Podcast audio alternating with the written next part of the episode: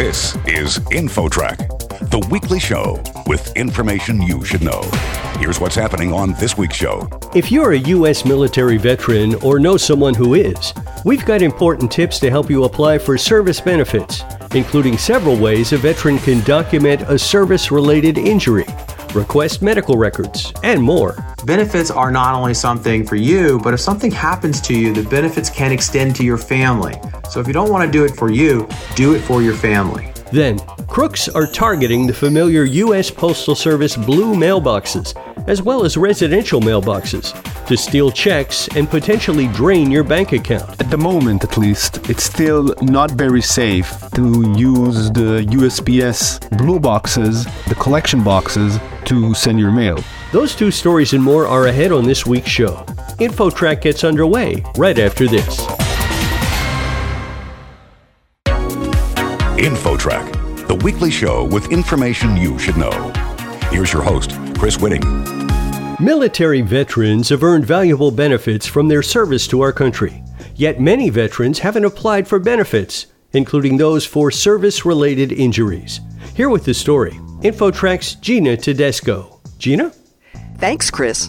The government provides services from healthcare to pensions to loans for our veterans, but getting the services can be a challenge. Paul R. Lawrence, former Undersecretary of Benefits at the U.S. Department of Veterans Affairs, can help veterans fight for those services. He's out with the book, Veterans Benefits for You Get What You Deserve. And he joins me now. Mr. Lawrence, give us maybe the top one or two tips on how a veteran can successfully apply for benefits that he or she deserves. Certainly. Well, it can be an arduous process, as you pointed out, but it's actually pretty straightforward. So, if you've been hurt in service, you can apply for the benefit called disability compensation. And you're asked to demonstrate how you were hurt or injured or disabled, that you were in service, and that it still exists today. That's pretty straightforward, though it can be complicated. Two other benefits that are very popular one is the GI Bill, the education benefit and that's easy to do. You enroll in school and then contact the VA and they help you. And then finally, the no money down home loan guarantee. You simply arrange to buy a home, and then when it comes time to finance, you simply tell the people who are doing that, I'd like to use the GI Bill. It's pretty straightforward, but sometimes veterans do need help. And that's where having some assistance from a veteran service organization like Wounded Warrior Project can help them go through the process. Let's go back to the health benefits for just a minute. What sorts of documentation do you need to prove that you are injured and that the injuries did occur in the service? Well, normally, if life is this way, you've been injured, you went and saw a doctor or a health person and while you were in the military, and that's recorded in your military record, your medical record, your official military record. So it helps if you have great documentation. But sometimes if you didn't, what you can do is figure out ways to recreate it. Somebody saw you get hurt and they can write something for you. It's called a buddy statement that helps demonstrate that it did in fact happen while you were in service. And what about getting your file? Is that something that they can do as well? Yeah, you can request your medical record through the National Archives. And if you don't have it, VA has what's called a duty to assist. If you show up and say, I was injured, but I don't have my records, they will go look for them for you at no cost. Now, let's see if we can identify some of the newest assistance available. What benefits, if any, help veterans deal with exposure to those toxic burn pits in the Persian Gulf or Afghanistan that can cause pretty serious problems with the heart or breathing?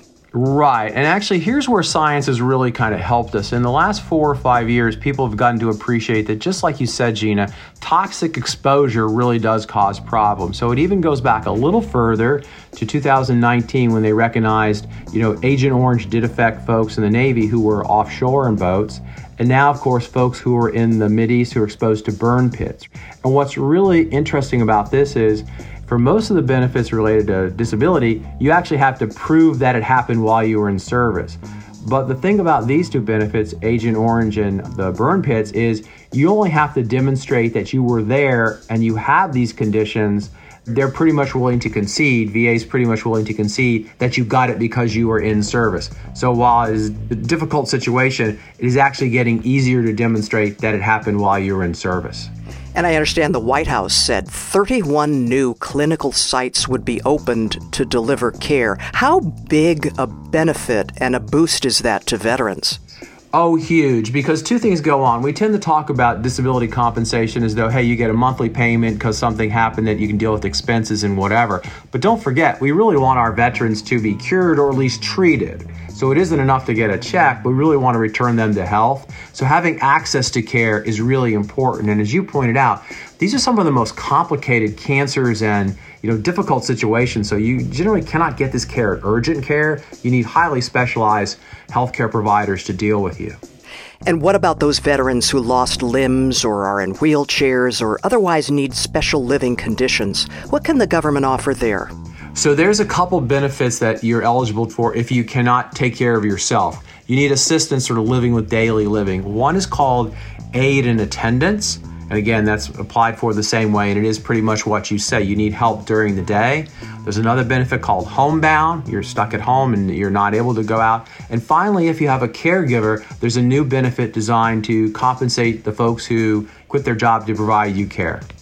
We're visiting with Paul R. Lawrence, former Undersecretary of Benefits at the U.S. Department of Veterans Affairs. His book, Veterans Benefits for You Get What You Deserve, is available to guide veterans needing services. What about help for veterans contemplating suicide? What's available? Yeah, this is a difficult situation. At any moment, you know, so if you sort of imagine people on the cusp, you can call the suicide hotline, you dial 988 now and you can get an intervention. But that's really not what we want. We want folks who might be dealing a difficult situation to contact VA earlier in the process to get a mental health appointment and get some treatment. But here's where I think folks who are friends with these people, buddies, whatever, colleagues, can really help by directing the veteran to reach out for help. So before we get to the need to call the crisis hotline. And do we know if suicide deaths among veterans are actually declining? Yeah, this is where the statistics, I'm not so certain on this one. I think the statistics are very unclear. One group will say they're going up, another group will say they're flat. I don't know if I've seen any studies that say they're going down. But I think what is also happening is there's just a lot of awareness around this, and it's less of a stigma to talk about, you know, I am struggling with my mental health and I do need some assistance. What about job placement or assistance? Is that available? Yeah, well, this is actually something the VA is not authorized by law. Veteran employment is actually done by the Department of Labor, but VA can do a lot to prepare you. Your benefits can do you a lot to prepare you for employment. So, again, the GI Bill, you can use that for training, but it's not just college education, Gina. It can be done for certificates and credentials that can help you if you don't want to go to college, right? Get a credential in cybersecurity in this time of the world, that would be great. There's also another benefit called Veterans Readiness and Employment. This is for folks whose service has changed, they're thinking about life. You've hurt yourself, and maybe you're going to be a teacher and stand up for long periods of time, and now you can't. You can work with a counselor, and they can find another path for you that can help you get employment. I understand that a growing population of veterans using VA services is women, the women veterans. What kind of services are they seeking?